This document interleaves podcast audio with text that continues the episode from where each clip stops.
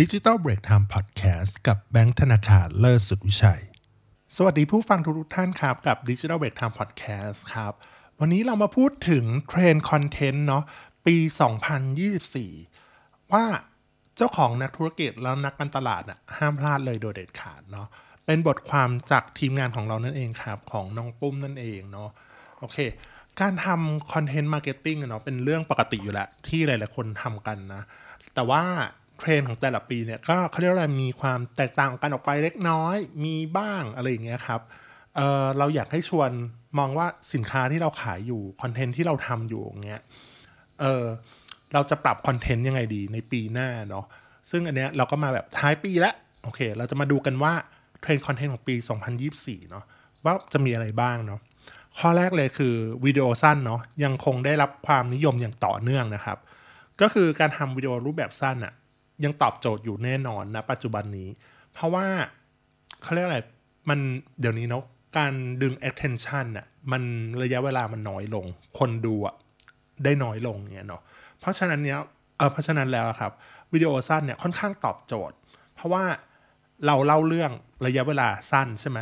มันเข้าถึงใจความสำคัญได้โดยง่าย เหมือนสรุปมาให้เรียบร้อยเลยอะไรอย่างเงี้ยครับ ซึ่งตรงกับความชอบแล้วก็ตรงกับพฤติกรรมของคนในยุคปัจจุบันนะครับ ซึ่งแพลตฟอร์มที่แบบมาแรงทุกคนก็พอจะรู้กันดีก็ยังคงเป็น TikTok เนาะแล้วก็แน่นอนว่าอาจจะมี Instagram Reels แล้วก็ Facebook Reel อะไรพวกนี้ด้วยนะ YouTube Short ก็ลงมาเล่นแล้ว จริงๆทำอันเดียวก็สามารถลงได้หลายแพลตฟอร์มเลย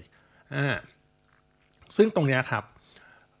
วิดีโอแบบสั้นเนี่ยค่อนข้างได้รับความนิยมมากกว่าวิดีโอแบบยาวนะปัจจุบันนี้เนาะ เออแต่ว่าปัจจุบันนี้เราก็ยังทำวิดีโอแบบยาวอยู่นะแต่ว่าเป็นรูปแบบพอดแคสต์อะไรอย่างเงี้ยครับขึ้นอยู่กับแต่ละสินค้าดีกว่า แต่ละบริการว่ายังคงโอเคไหม แต่สำหรับเราวิดีโอวิดีโอสั้นเนี่ยยังมาเนาะต่อมาข้อที่ 2 ครับพอดแคสต์ยังโตขึ้นทุกๆปีนะครับพอดแคสต์เติบโตมาเรื่อยๆเนาะตั้งแต่ปี 2022 จนถึงใกล้ 2024 เนาะมันจะมีผู้ฟังเพิ่มขึ้นค่อนข้างมากครับ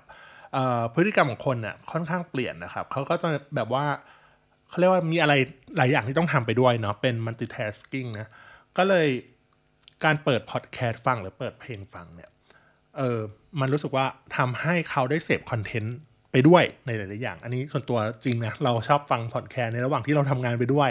มันก็บอกว่าเอ้ยจะเข้าหูไปบ้างไหมอะไรเงี้ยแต่สำหรับเราก็ก็ก็ได้อยู่ใช่ไหมก็ได้อยู่เหมือนกันโอเค ซึ่ง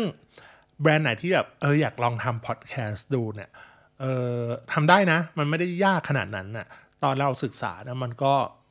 เออลองทำดูแล้วรู้สึกว่าเออมันก็ work ดีเหมือนกันนะเออลองดูก็ได้เราทำลองเขียนว่าพอดแคสต์คืออะไรก็ได้ครับ เว็บของเรา Digital Break Time ก็ติดเป็นหน้าแรก ๆ เหมือนกันอ่าลองหาดูนะครับ เราเดี๋ยวใส่ลิงก์ไว้ให้ด้วยว่าเออพอดแคสต์อยากจะเริ่มทำทำพอดแคสต์เนี่ยเออจะทำยังไงได้บ้างนะครับ อืม จริง ๆ แล้วครับ ตัวพอดแคสต์เนี่ยเป็นตัวเชื่อมเชื่อมโยงเนาะตัวแบรนด์เข้ากับกลุ่มคนดูกลุ่มเป้าหมายเนี่ยโดยอาจจะแชร์เป็นเนื้อหาที่ให้ความรู้ให้ข้อคิดเรื่องราวความสำเร็จหรืออะไรก็ได้เงี้ยเมามอยอะไรก็ได้อืมของเราก็จะเน้นเป็นให้ความรู้เป็นหลัก แล้วก็มีแทรกเขาเรียกอะไรประสบการณ์เนาะจากที่เราทำอะไรเงี้ยมันเหมือนกันคล้ายๆกันต่อมาข้อที่ 3 ครับ ก็คืออปรับเนื้อหาให้รองรับ voice search บ้างครับ ก็คือพฤติกรรมการ search การข้อมูลเนี่ยค่อนข้างเปลี่ยนไปด้วยเช่นกันเนาะปกติเราก็จะ search ข้อมูลใน search engine เนาะก็พิมพ์ ตึกตึกตึกพิมพ์เป็นคำเข้าไปอย่างเงี้ยครับการ search ค้นหาข้อมูลด้วยเสียงเนี่ยก็เริ่มมีมาบ้างแล้ว อันนี้เราก็ทำนะ เราใช้กับ Siri บ่อย ใช่ไหมบางทีเราก็แบบพูดไปเลยหรืออะไรอย่างเงี้ยเออทำแบบให้ค้นหาได้อะไรเงี้ยครับ เพราะว่าการค้นหาข้อมูลโดยใช้เสียงเนี่ย มันจะเป็นรูปแบบคำพูดมากกว่าการพิมพ์เนาะ ก็คือเวลาเราดักด้วย keyword หรือใช้ keyword หรือทำ keyword research โดยปกติแล้วอะเราจะใช้ keyword research ด้วยการแบบเป็นภาษาเขียนใช่ไหมเออเป็นภาษาที่เราพิมพ์อะเออประมาณนั้น แต่ว่าเวลาแบบใช้ voice search เราเนี่ยมันจะต่างออกไปพอสมควรก็คือเออ keyword เนี่ยมันจะออกเป็นภาษาพูดมากขึ้นอ่าใช้คำนี้ดีกว่า คนที่ทำแบบ SEO ไม่ว่าจะเป็น SEO ที่ไหนก็ตาม ไม่ว่าจะเป็นบล็อก TikTok YouTube อะไรเงี้ยก็ควรจะมีกลยุทธ์ในการทำ SEO ให้รองรับการค้นหาด้วยเสียงเนาะเอา keyword ที่ที่เขาเรียกว่าอะไรแบบเน้นคำพูดเออมากกว่าอะไรอย่างเงี้ยก็มีไว้บ้างอ่าแน่นอนว่าเราต้องทำความเข้าใจถึง behavior หรือพฤติกรรมเนี่ยเวลาคนพูดในชีวิตจริงหรือสั่งงานด้วยเสียงจริงเขาพูดกันยังไง เขาอะไรยังไงเงี้ยครับ มันไม่ได้เป็นประโยคแบบเป็นทางการเป๊ะๆนะหรือถูกหลักไวยากรณ์เป๊ะๆบางทีสลับหน้าสลับหลังอะไรเงี้ยเออมาทำแล้วอะเรารู้สึกว่าเออเราก็จะตอบโจทย์รองรับคนกลุ่มนี้ได้มากขึ้นเหมือนกัน แล้วก็แน่นอนว่าเฮ้ยยังมีนะ AI ยังมาตลอดเทรนด์คอนเทนต์ของปี 2024 นะครับ ใครที่เคยได้ลองใช้ AI เนี่ยสร้างเนื้อหาต่างๆ กันมาแล้วเนี่ย จะเห็นว่าการเจนเนื้อหาเนี่ย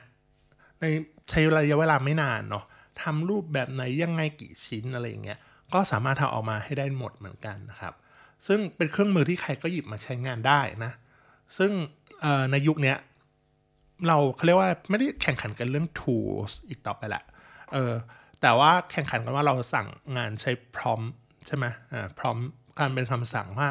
ให้ AI เจนเนื้อหาออกมาด้วยแบบตอบโจทย์เราได้ถูกจังหวะมากกว่ากันประมาณนั้นเองเนาะการ ใช้ AI เนี่ยก็ตอบโจทย์หลาย ๆ อย่างนะครับ การใช้คอนเทนต์ที่ต้องการจำนวนมาก ๆ หรือช่วยลดระยะเวลาบางอย่าง อย่างดิจิทัลแบ k ไทม์เนี่ยอ่าถ้าเป็นบทความเนี่ยในรายละเอียดเนี่ยยังเขียนเองอยู่นะ บอกว่าบอกก่อนว่าเขียนเอง เราก็ใช้ AI แล้ว แต่ว่าใช้ AI ในที่นี้คือเราใช้แบบบางทีเรื่องหัวข้อ พูดตามตรงบางทีเราก็เคยบอกว่าบางทีเราก็ตันใช่ไหมไอเดียบางทีแบบคิดไม่ออกอะ่ะ แล้วก็พิมพ์ไป AI แบบเป็นภาษาอังกฤษก็ว่าช่วย เออพูดถึงเรื่อง digital marketing เรื่องนี้ให้หน่อย ตึ๊ดมีเรื่องอะไรที่ควรจะพูดใช่ไหมเขาก็จะ list เป็นหัวข้อออกมา มี detail ให้นิดหน่อย ซึ่งเราก็สามารถเอาหัวข้อตรงนั้นมาดัดแปลงได้ แต่ว่าพวกรายละเอียด detail เราก็ยังเขียนเองอยู่เนาะเออเรายังแบบชอบการงานเขียนตรงนี้เองอยู่ ส่วนถ้าเป็นรูปอย่างเงี้ย ตอนนี้รูปอะบางทีอะใครเห็นในบล็อกของเราอะบางทีเราก็ชอบเอารูปจากหนังอะไรอย่างงี้มาใช่ไหมบางทีเราก็รูปจากหนัง เพราะจริงๆอะมันไม่ได้ เขาเรียกอะไรบล็อกของเรามันไม่ได้เน้นว่าเออเป็น how to เป๊ะๆที่ต้องทำตามอะไรเงี้ยหรือเป็น case study ตัวอย่าง ซึ่งมันมีนะ มันมีบ้างเราก็เอารูปจากตรงนั้นอะสแตทจริง ๆ มาลงใช่ปะแต่ว่าพอมันเป็นแบบบทความแบบอย่างเงี้ยเรารู้สึกว่าก็เอารูปจากหนังมาใช้ก็ได้ หรือว่ารูปปกรูป cover อย่างเงี้ยแล้วก็ให้ AI เจนให้แล้วอะไรอย่างเงี้ยซึ่งเมื่อก่อนเราก็ต้องมานั่งโหลดอ่า โฟโต้สต็อกใช่ปะ่ะ อ่า แล้วก็มาตัดแปะอะไรก็ว่ากันไปอะไรเงี้ย ตอนนี้คือเราก็ยังตัดแปะอยู่ใส่ใส่เทคเองอยู่อะไรเงี้ย แต่ว่าพวกรูปเมนหรืออะไรเงี้ย ก็จะให้ AI เริ่มเจนให้แหละ เออ ก็ลองเอาไปใช้ดูว่า AI เนี่ย อืม ต่อต้านไม่ได้ก็เข้าร่วมไปเลยเนี่ยฮะ แล้วก็ข้อสุดท้ายครับ ก็คือสร้างเนื้อหาเฉพาะกลุ่มเนาะ ก็จะตอบโจทย์ความต้องการได้มากกว่า ตอนนี้บอกเลยว่าไม่ว่าแบรนด์ไหนก็ ต่างผลิตคอนเทนต์ของตัวเองออกมา ทั้งนั้นแล้วแหละทำ content marketing เนี่ยเป็นหัวใจสำคัญแล้วเนาะแต่ว่าถ้าเรามีคอนเทนต์เยอะจนล้น feed เนี่ยเออแล้วก็คอนเทนต์ส่วนใหญ่ถ้ามีความคล้ายคลึงกันอะไรอย่างเงี้ย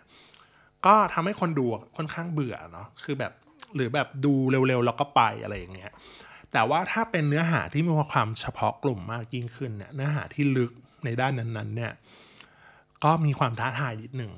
ที่แบบเราต้องสร้างเนื้อหาออกมาเป็นความเฉพาะตัวนะ เป็น niche niche content เลยอะไรเงี้ยพอเข้าถึงกลุ่มคนที่สนสนใจเนื้อหาเรื่องนั้นๆน่ะเราสามารถกำหนดโพสิชันของตัวเองได้ว่าเราเป็นผู้เชี่ยวชาญนะคอยให้ความรู้ที่มีคุณค่าดึงดูดกลุ่มเป้าหมายที่สนใจเนื้อหานี้ และคนที่สนใจเนื้อหาเนี้ยก็มักจะเป็นลูกค้าเราได้ คือตอบตอบโจทย์กัน อย่างของเราเนี่ยเราทำทางด้าน digital marketing ใช่ปะถ้าดูว่าเว็บไซต์เราคนเข้าอยู่ที่ตอนนี้น่าจะ หมื่นกว่า user มั้งต่อเดือนนะจำไม่ได้เหมือนกันไปๆอย่างเงี้ยครับ ซึ่งมันก็ niche นะคือแล้วมันก็แบบพูดตามตรงว่าอันนี้เราก็พูดตามตรงว่ามันไม่ได้โตไปมากกว่านี้ละเพราะว่าเราก็แรงมีทำเท่านี้ทำได้เท่านี้จริงๆอะไรเงี้ยเพราะว่าเราไม่ได้เป็นบริษัทนะครับเป็นทำธุรกิจคนเดียวเนี่ยทีมไม่ได้เยอะมากเออมันก็ส่งๆประมาณนี้ แล้วก็บน YouTube อย่างเงี้ยทำพอดแคสต์หรือว่า Apple Podcast Spotify อย่างเงี้ยแล้วก็ทำเป็น ยอดคนฟังไม่ได้เยอะเลยนะ แบบหลัก episode หนึ่งอะหลักสิบนะสูงสุดคือหลักร้อยนี่เยอะมาก เดือนหนึ่งก็ก็ประมาณเท่าไหร่หลายหลายร้อยอะเออประมาณเจ็ดแปดร้อยครั้งมั้งอันนี้ไม่รวมทุกแพลตฟอร์มนะประมาณเนี้ยซึ่งมันดูน้อยเนาะแต่ว่าเฮ้ยมันมี comment นะเยอะมากนะ comment รู้สึกแบบดีรู้สึกดีใจมากมีคนถามเอออยากให้ทำ content แบบนี้นั่นนู่นนี่รู้สึกแบบว่าเออ content แบบนี้เนี่ย ทางด้าน digital marketing มัน niche นะเออ MarTech อะไรพวกเนี้ยมันก็มันก็ niche ในระดับหนึ่งอะ่ะเพราะมันไม่ใช่แบบทุกคนที่จะต้องอยากเรียนรู้ถูกปะละ่ะคนที่คนที่อยากตามในสายงานเนี้ยก็คือคนที่ทำงานด้านนี้อยู่แล้วถูกปะคนที่เกี่ยวข้องในสายงานนี้ คนที่เป็นเจ้าของกิจการที่ทำแอดหรืออะไรพวกนี้อยู่หรือต้องการอะไรพวกเนี้ยก็จะมีแค่ไม่ไม่เยอะหรอก ก็จะมีประมาณเท่านี้แหละพอมีเท่านี้ปุ๊บเนี่ยเออพอตอบโจทย์ความต้องการคนอะ่ะ ก็จะคอนแทคเรามาค่อนข้าง พอสมควรอย่างเงี้ย เออ เรารู้สึกแบบ เออ ค่อนข้าง ค่อนข้างโอเคนะ พอโอเคเราสึก เออ ดีเหมือนกัน โอเค เรามาสรุปเนาะ5เทรนคอนเทนต์ว่า